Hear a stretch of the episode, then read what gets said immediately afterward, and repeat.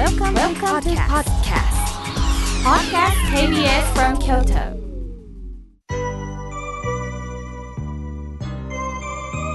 さあここからはたくさんのメッセージをいただきましたので順に紹介させていただきますまずはじめに元江さんお手紙をいただきましたクローバーのとっても爽やかな緑の便箋に心を込めて文字を託してくれています昨年末父と一緒のお墓に納骨を済ませました。ああ、どういうことかというと、お母様が亡くなられたんですね。なんと、81歳のお母様がコロナに感染され、重症になり、亡くなったということです。今までお産以外寝込んだことがないお母さんが、このコロナに感染し、病院に運ばれる時には笑顔で行ってきますと爽やかに挨拶をしてくれたこのお母さんとは入院中面会もできない状態でお骨になって帰ってこられたその無念さをお手紙に託してくださっています。さぞかしどれだけ後悔を悔いを残しながら元江さんは悲しい思いを託してくださいました。そして亡き父母に天国より見守ってくださいと書かれています。見守ってほしい。その気持ちは本当にこれからもその見守ってくれてるという気持ちが続きますよね。ここで私なりに元江さんに一つ追加でメッセージを届けさせてください。皆さん亡くなったら天国と言うんですが、正式にはお浄土なんです。天と土、違うんです。天から見守ってくださってる。もちろん太陽が降り注ぐように暖かく見守ってくれてる。これも嬉しいですよね。でももう一つ足元見てください。亡き人とはお浄土、土でつながってるということです。お墓という字に土がつくでしょ同じ大地踏みしめたこの大地にずっと亡き人ともつながってる。必ずつながってる。私が一歩歩いたこの大地はあの人とつながってる。このことも思いながらこれから過ごしてほしいなと思います。元江さんは妙慶さんいつもラジオを聞いて元気もらってます。これからもよろしくお願いしますね。と、また、追伸で書いてくださっています。本当に嬉しいです。元江さん、本当にもっともっと親孝行したかったでしょう。これからは、一緒にご飯を食べながら、一緒に、ああ、私も、そしてお浄土で、父、母がいてくれる、そう思いながら生きてください。お手紙本当にありがとうございました。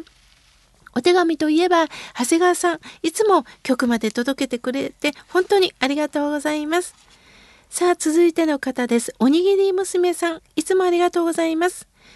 妙慶さん、リスナーさんのお話を聞いて、私はどうやろうという考える時間をいただいております。私は相談員をさせていただいてるんですが、人と喋るのが苦手なんです。何かアドバイスお願いしますとのことです。そうですか。まず、おしゃべりをするということよりも、相手にどこまで興味を持てるかということです。どんなことでもいいです。興味を持ちながら、うん、はあ、ええー、と、うなずきながら会話を楽しんでみてください。ありがとうございます。さあ、続いての方です。えー、みわこさん、ありがとうございます。みょうけいさん、いつもこの8時からの土曜日が楽しみなんです。みょうけいさん、包まれてるということをご法話でおっしゃいますよね。本当にそうですよね。いい言葉なんですよね。井村屋さんのお菓子もほっこりしますとのことです。ありがとうございます。ああ、ったかいおがきをいただきました。さあ、続いての方です。翔さん、ありがとうございます。先日、小学校5年生の男の子が集団登校よりだいぶ遅れて一人でブラブラと歩いてたので、早く行くように声をかけたんですが、反応がありません。どうしたらいいんでしょうか？とのことです。そうですか。反応するのが苦手なのかもしれませんね。あの、心の中の中ではね、聞いてると思うんですよ。それを、はいってできにくいあのお子さんなのかもしれません。あの表現だけでねつい私たちはねこの子はこんな子だと思いがちなんですがきっとあの心の中で反応してくれてるんではないでしょうか。ああ翔さん本当にねあの人情味のある方ですよね。ありがとうございます。さあ、続いての方です。おきばりやすさん。ありがとうございます。お手紙をいつもありがとうございます。みおけいさん、いつも楽しいご報はありがとうございます。あったかくなりましたね。ここ1週間で庭のチューリップがぐんぐん大きくなりました。雑草も伸びてるので抜こうとしたら、それを見た孫が、なんだか草がかわいそうって言ったので、あ、それもそうかと思い、せやせや、孫に向かって草を抜くのをやめました。すると、家内が、お父さん、アホとちゃうか？と私の頭を新聞紙でポンと叩いていきました。そうですか。なんかすごくいいですね。この光景見てみたいです。またあのー、連れ屋さんもお父ちゃんアホか？と突っ込むとこがね、またね、いいですよね。でも、おきばりやすさんがお孫さんのお声をちゃんとこう聞いておられるっていうところがあったかいですよね。ちゃんとこう聞いていくとお孫さんはおじいちゃんは私の話を聞いてくれるんやと喜ばれてることでしょう。またお便りくださいね。さあ続いての方です。さよこさんいつもありがとうございます。妙慶さんとラジオで会えるありがたきとのことです。こちらこそ嬉しいです。さあ続いての方です。おはがきをいただきました。京子さんありがとうございます。妙慶さんのお話を聞いてると心も体もリラックスできて和んでおります。一日一日を大切に過ごしたいと、妙慶さんのお話から心がけておりますとのことです。平方より、ようこそようこそ、ありがとうございます。さあ、続いての方です。おはがきをいただきました。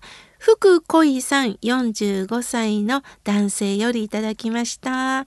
妙慶さん、この度は番組7年おめでとうございます。これからも10年、20年以上続きますように、ちょっと一服ということで、井村さんの水羊羹くずまんじゅうを、えー、イラストに描いてくださってます。食べたくなりました。ありがとうございます。長浜からですね。えー、このえー、4月、そして6月は長間の方にね、ご法話にご縁があってね、行きますのでね、またよかったら訪ねてみてください。さあ、続いての方です。お手紙をいただきました。はるちゃんばあばさん、ありがとうございます。妙家さん、土曜日の朝8時の放送が楽しみです。義理の父と母の七回忌を済ませて、そして大谷本廟に納骨をいたしました。今、お仏壇の中のお花、お線香を炊き、お参りをするのが習慣なんですが、お経をあげることができません。せめて命日だけでもと思うんですが、てんてんてん。そうですか。でも、本当にお内仏に向かってね、合唱なさるこのお姿、これだけでも大きいことです。大切なことです。また、あのー、本当に法要の時にはね、あの、ご住職さんをお迎えして、あの、お経に出会ってほしいんですが、お一人の時には、南無阿弥陀仏のお念仏だけでもね、十分ですよ。どうか、南無阿弥陀仏のお念仏だけでもね、あの、いただきましょうね。ありがとうございます。さあ、続いての方です。メールをいただきました。スカーレットさん、ありがとうございます。毎週土曜日の8時、この妙慶さんの心が笑顔になるラジオを聴きながら、また妙慶さんの著書を読み返しながら、いろいろと感じております。心の荷物を下ろす108の知恵を改めて読みました。その中で日向ぼっこについて書かれていましたね。心がジメジメしてきたらお日様の下で気持ちを変えていく。晴れた週末には洗濯物、布団なども干したくなりますが、心もちょっと干して気持ちをすっきりしたいなと妙慶さんの本から感じましたとのことです。本当そうですよね。私たちはね、どうしても辛いことがあると、後ろ向きになりやすくなったりするんですよね。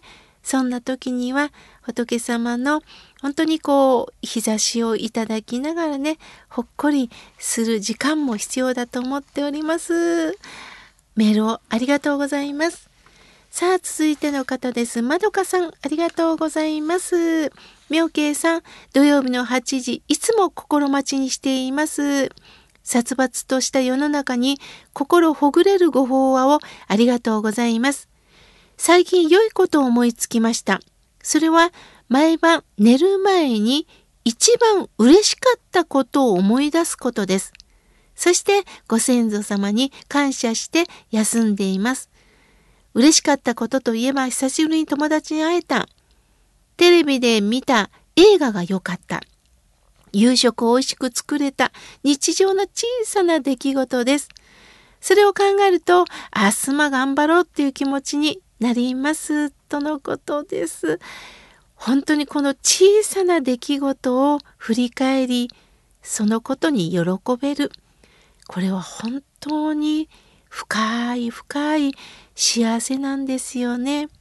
私たちはそういった小さなことが当たり前になってしまうんですが食事ができる幸せ人と話せることの幸せこういうことに喜びを持ちたいまどかさんから改めて私も振り返ることができましたありがとうございますさあ、続いての方です。りょうくん、ころくんさん、ありがとうございます。毎週欠かさず聞いております。仕事で疲れ切った心を落ち着かせるべく、拝聴させていただいております。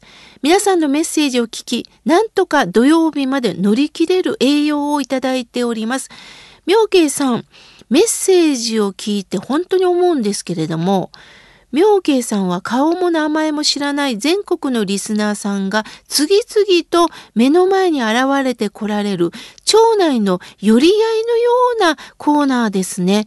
私はこのお友達が寄り添ってる感覚がすごく魅力だと思っています。こういった顔も名前も知らない方のつながる番組、絶対にこれからもこの番組のオリジナルです。どうかよろしくお願いしますとのことです。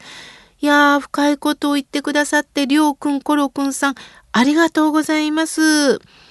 町内の寄り合いのコーナー、これからも続けたいと思います。まだまだたくさんのメッセージをいただきましたが、来週紹介させていただきます。